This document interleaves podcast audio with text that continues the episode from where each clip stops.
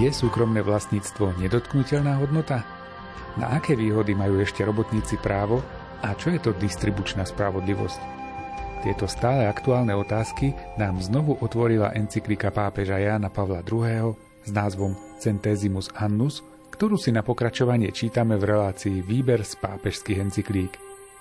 Milí priatelia, aktuálne vydanie tejto relácie začína práve teraz. Pohodu pri počúvaní vám prajú jej tvorcovia Miroslav Kolbašský, Anton Fabián, Jaroslav Fabián a Martin Ďurčo.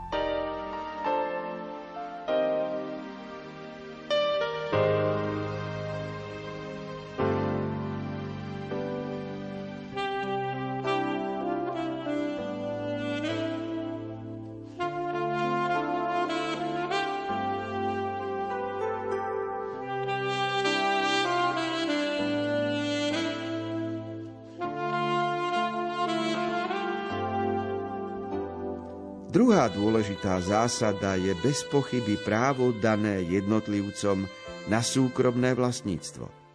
Už len priestor, ktorý encyklika tomuto právu venuje, svedčí o tom, aký význam sa mu pripisuje.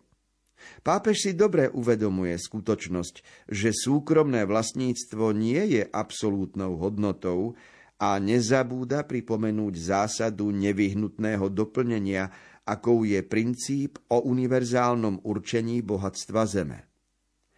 Z druhej strany je pravda, že pápež, keď hovoril o súkromnom vlastníctve, mal na mysli predovšetkým vlastníctvo pôdy.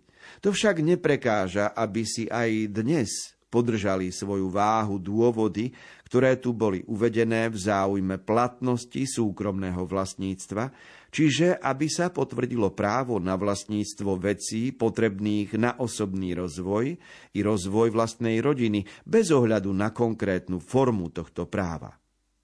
Treba to znova zdôrazniť so zreteľom na zmeny, ktorých sme teraz svedkami a ktoré sa odohrali v systémoch, kde dosiaľ vládlo kolektívne vlastníctvo výrobných prostriedkov, ale aj so zreteľom najavy narastajúcej chudoby, alebo presnejšie na prekážky súkromného vlastníctva v mnohých častiach sveta, aj v takých, kde vládnu systémy, ktoré priznanie práva na súkromné vlastníctvo pokladajú za svoj základ.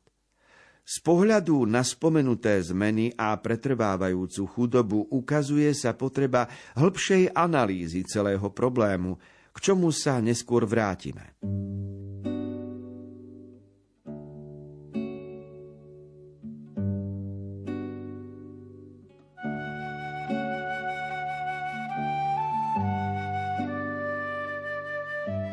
Teória o súkromnom vlastníctve bola rozvíjaná už od doby osvietencov, čiže od 17. storočia. A oni začali s myšlienkou, že problém nepokoja vo svete a nerovnováhy spočíva v tom, že niektorí majú vlastníctvo, ktoré je súkromné a iní ho nemajú. A teda chceli nejako podeliť tento svet, pôdu, lesy, majetky a potom máme výrobné prostriedky a tak ďalej. No a my sme svedkami toho, že v 20. storočí, okolo roku 1950 po druhej svetovej vojne, bolo veľké zoštátnenie, znárodnenie a vymýšľali sa vymýšľalo sa kolektívne vlastníctvo. V Rusku to bolo už po 1917, po Veľkej oktobrovej socialistickej revolúcii, čiže tam už 100 rokov je Ruské impérium poznačené touto úbohosťou kolektívneho vlastníctva ktoré ničí ako rakovina ľudské spoločenstvo, lebo Súkromné vlastníctvo patrí medzi prirodzené práva človeka, ale treba hneď doplniť, že to nie je absolútna hodnota. Čiže každý majiteľ, ktorý má nejakú firmu, tak s tým, ako rastie a bohatne on, majú rásť a bohatnúť aj jeho spolupracovníci, robotníci. Čiže nikdy nie je súkromné vlastníctvo nazerané len ako moja záležitosť. Ale právo na vlastnenie vyplýva z prirodzenosti človeka a zabezpečuje aj po prvé osobný rozvoj a po druhé rozvoj rodiny. Čiže z hľadiska myslenia, filozofie ľudskej treba sa jednoznačne zastať práva na súkromné vlastníctvo, pričom nie je ale absolútne a preto sa o tom musí roz, rozprávať, rokovať. Preto napríklad, keď sa stavajú diálnice, alebo sú štátne záujmy, alebo sú nejaké iné záujmy, tak sa musí, musí toto súkromné vlastníctvo dostať do diskusie a nejakým spôsobom riešiť. Ale určite nie poprieť No a my sme svedkami toho, že za posledných 100 rokov sa to súkromné vlastníctvo poprelo a ono potom po nejakých 30, 50 alebo 100 rokoch sa to samozrejme vráti naspäť, lebo je neudržateľné tzv. kolektívne vlastníctvo.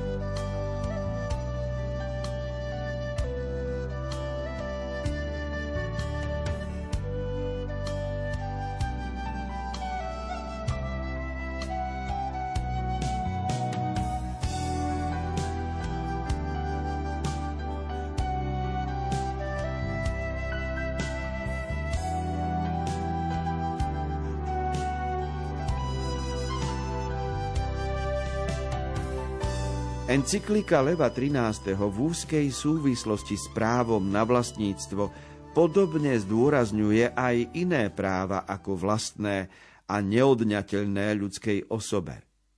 Z nich čo do priestoru, ktorý mu pápež venuje a dôležitosti, ktorú mu pripisuje, vyniká prirodzené právo človeka vytvárať súkromné združenia – to znamená aj právo zakladať asociácie zamestnávateľov a robotníkov, alebo len samých robotníkov.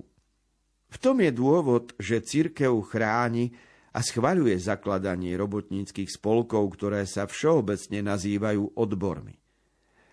Zaiste tak nerobí z nejakých ideologických predsudkov ani zo zhovievavosti k triednemu zmýšľaniu, ale preto, že združovať sa je prirodzené právo ľuďom vrodené a preto predchádza ich politickému začleneniu do spoločnosti. Lebo prirodzené práva musí štát chrániť, nie potláčať. Keby zakazoval takéto združenia, protirečil by sám sebe.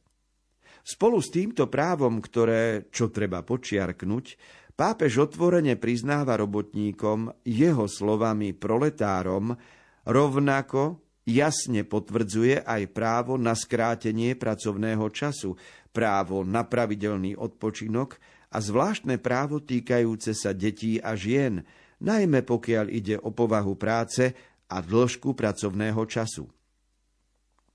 Ak uvážime, čo nám hovorí história o dovolených alebo aspoň zákonom nie zakázaných postupoch pri uzatváraní zmluv, potom možno dobre pochopiť tvrdú výpoveď pápeža.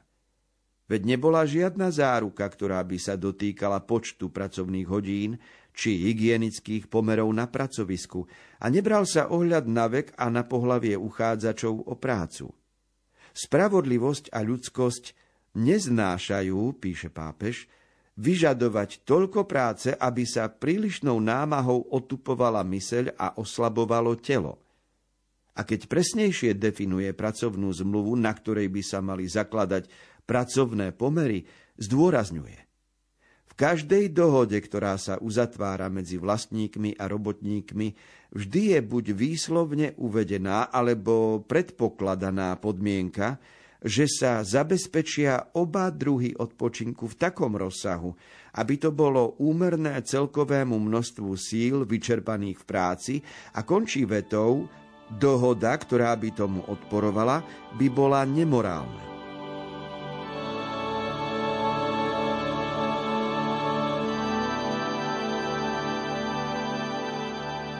Počúvame texty, ktoré napísal Jan Pavol II pred 30 rokmi, ale on číta knihu, číta sociálnu encykliku, ktorá vznikla pred e, viac ako 130 rokmi. To znamená, že sme svedkami určitej interpretácie tých javov, ktoré popisuje z obdobia okolo roku 1900 Leo 13. A vtedy sa Leo 13 vyjadril aj k súkromným odborom, k súkromným združeniam a veľmi pekne argumentuje, že keby sa v štáte nedovoľovali súkromné združenia spolky robotníkov, tak by to bolo protirečenie contradictio in re, čiže protirečenie v samotnom názvoslovi, lebo tak ako existuje právo združiť sa v štáte, čiže vytvoriť určité hranice, jasne definovať, kto kde žije, čo je jeho územie, ale to právo združiť sa ako Slováci, ak máme, no tak potom musí byť aj právo združiť sa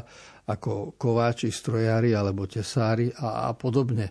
Nemôže byť pre štátotvorné účinkovanie právo a potom už pre odbornú činnosť nejakú to isté právo sa zakazovať. Čiže je nutné, aby, aby odbory fungovali, ale Leu 13. potom dáva možnosť, aby fungovali nielen na základe odbornosti, ale aby spolky od združovania odbory fungovali aj na základe kresťanského štýlu života. No a potom sa prihovára vo svojej encyklike za mnohé sociálne bonusy, ako je napríklad skrátenie pracovného času.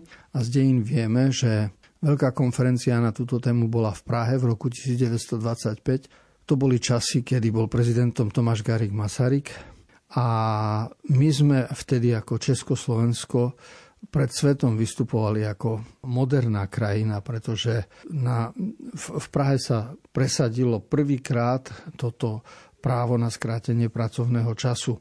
No a v ďalších odstavcoch encykliky Rerum Novarum z roku 1891 sa hovorí aj o o zmluve, o dohode, ktorú má mať mm, robotník so svojím zamestnávateľom a ako má byť pravdivá, spravodlivá, aby to bolo primerané, aby nebola výhoda na, iba na jednej strane. A to je zápas, ktorý vidíme dodnes, lebo Ministerstvo práce a sociálnych vecí stále upravuje a aktualizuje podmienky, za akých môžu a majú byť uzatvárané zmluvy, dokedy môžu byť kedy musia už byť na dobu neurčitú a tak ďalej. Vidíme aj skúsenosti, ktoré hovoria zamestnávateľia, ako sa tento jav dá zneužiť a potom skúsenosti, ktoré hovoria zamestnanci, ako potrebujú mať sociálne zabezpečenie.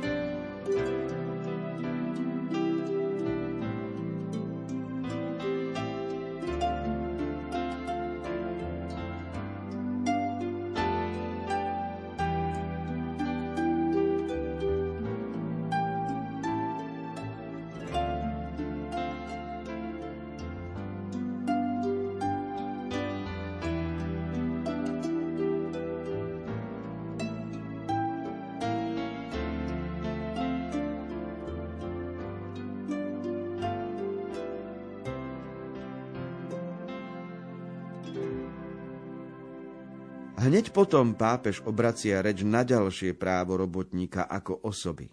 Ide o právo na spravodlivú mzdu, ktorá nemôže byť ako slobodná dohoda strán, takže ak majiteľ vyplatil plat, vykonal svoju povinnosť a preto, zdá sa, nedlhuje nič viac.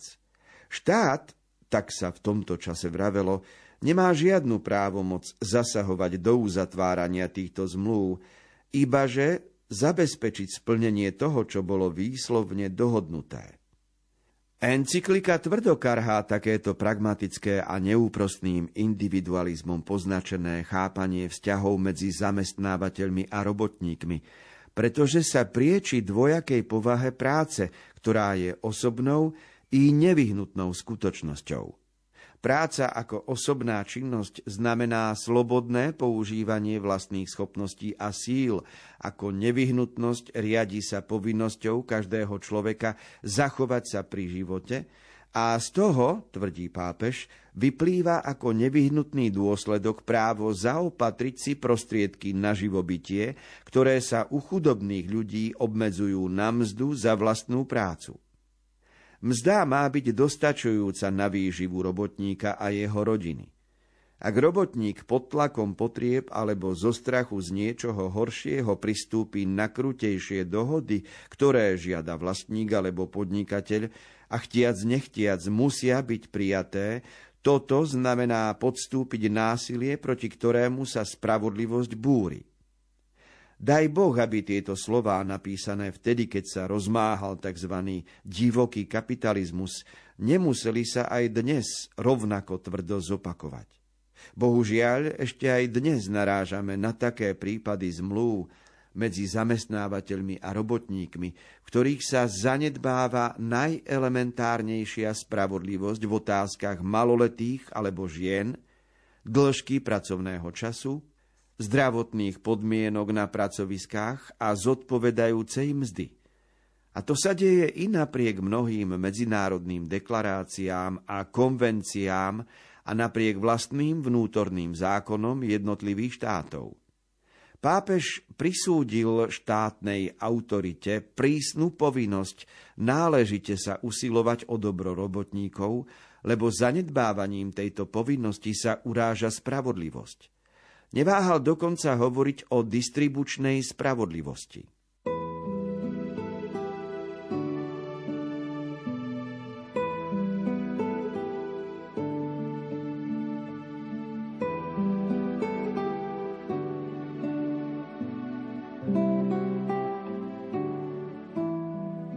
Ak hovoríme o mzde, tak je to téma, ktorá sa v každej rodine pretriasa každý deň, lebo stále sa musí hovoriť o peniazoch, keďže stále potrebujeme ísť na nákup a vidíme, koľko nás to stojí a koľko nám na živobytie treba.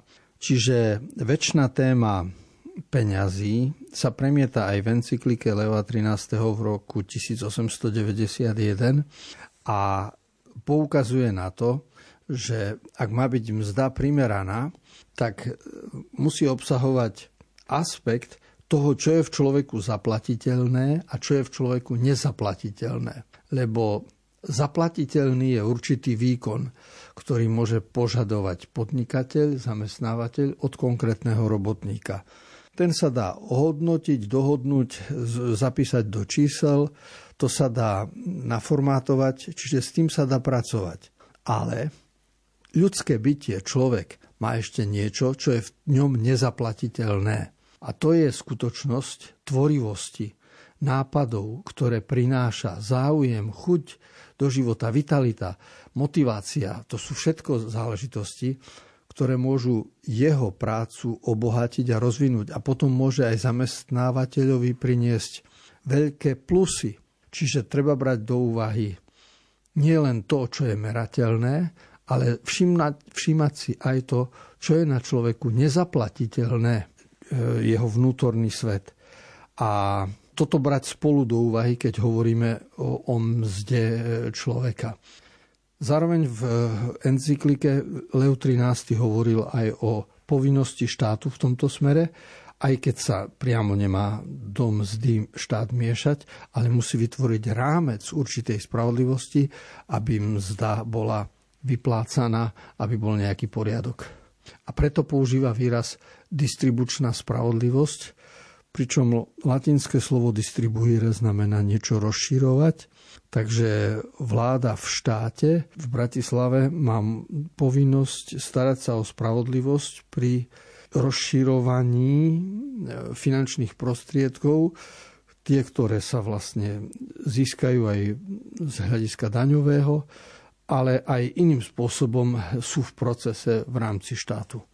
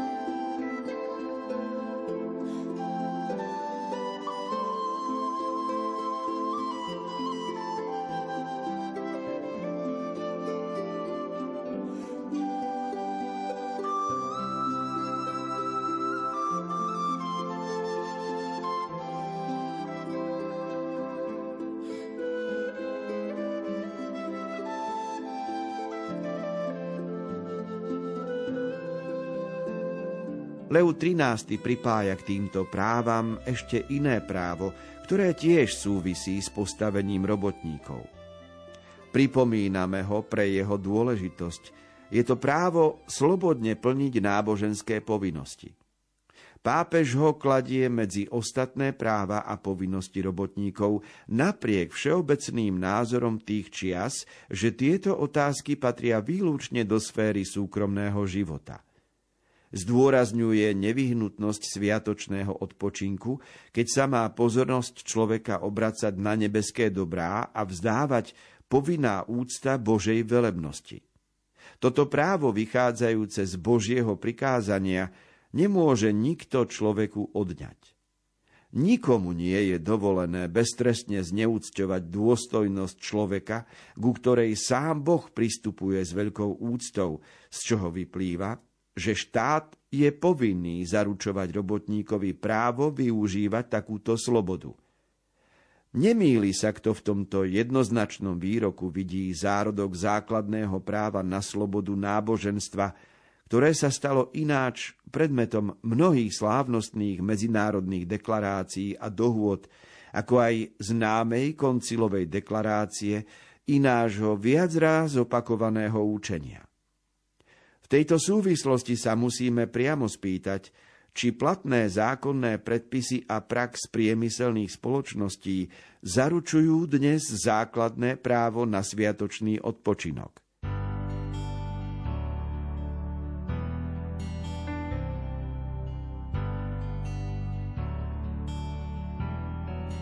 Jedna téma, ktorá je diskutovaná stále, je sviatočný odpočinok – Čiže deň pracovného pokoja, deň pracovného voľna.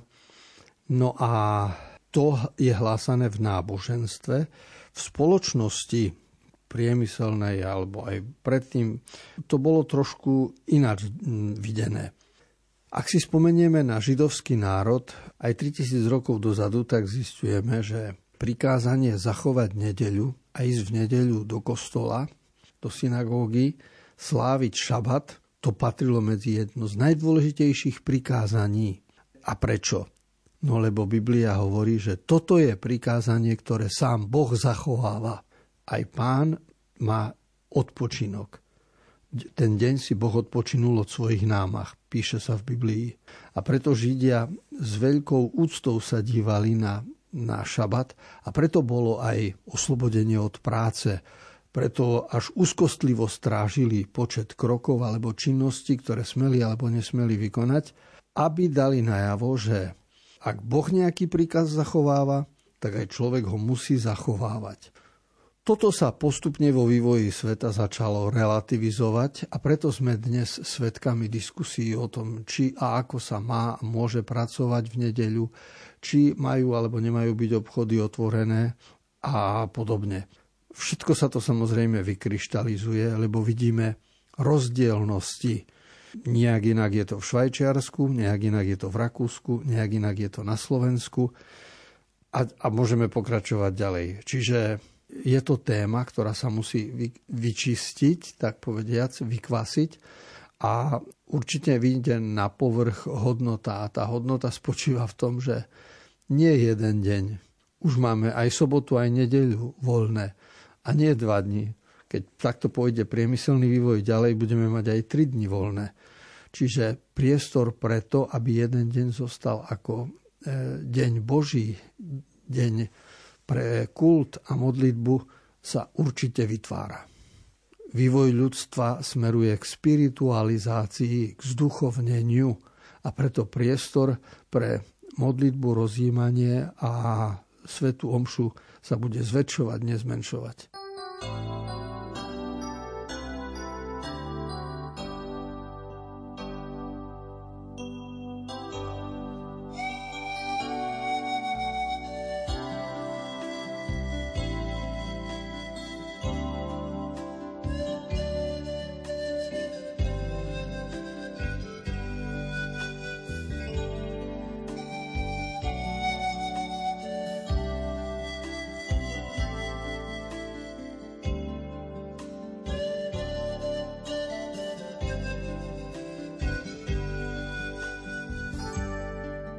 Blíži sa koniec dnešného stretnutia nad encyklikou pápeža Jána Pavla II. Centesimus Annus, ktorú si čítame v relácii Výber z pápežských encyklík. Milí priatelia, sme radi, že ste nás aj dnes počúvali a pri ďalších čítaniach a komentároch tejto sociálnej encyklíky sa stretneme opäť o týždeň v obvyklom čase. Reláciu pripravili Miroslav Kolbašský, ktorý načítal text encykliky, komentáre mal na starosti Anton Fabián a na relácii spolupracujú a lúčia sa aj majster zvuku Jaroslav Fabián a Martin Ďurčo.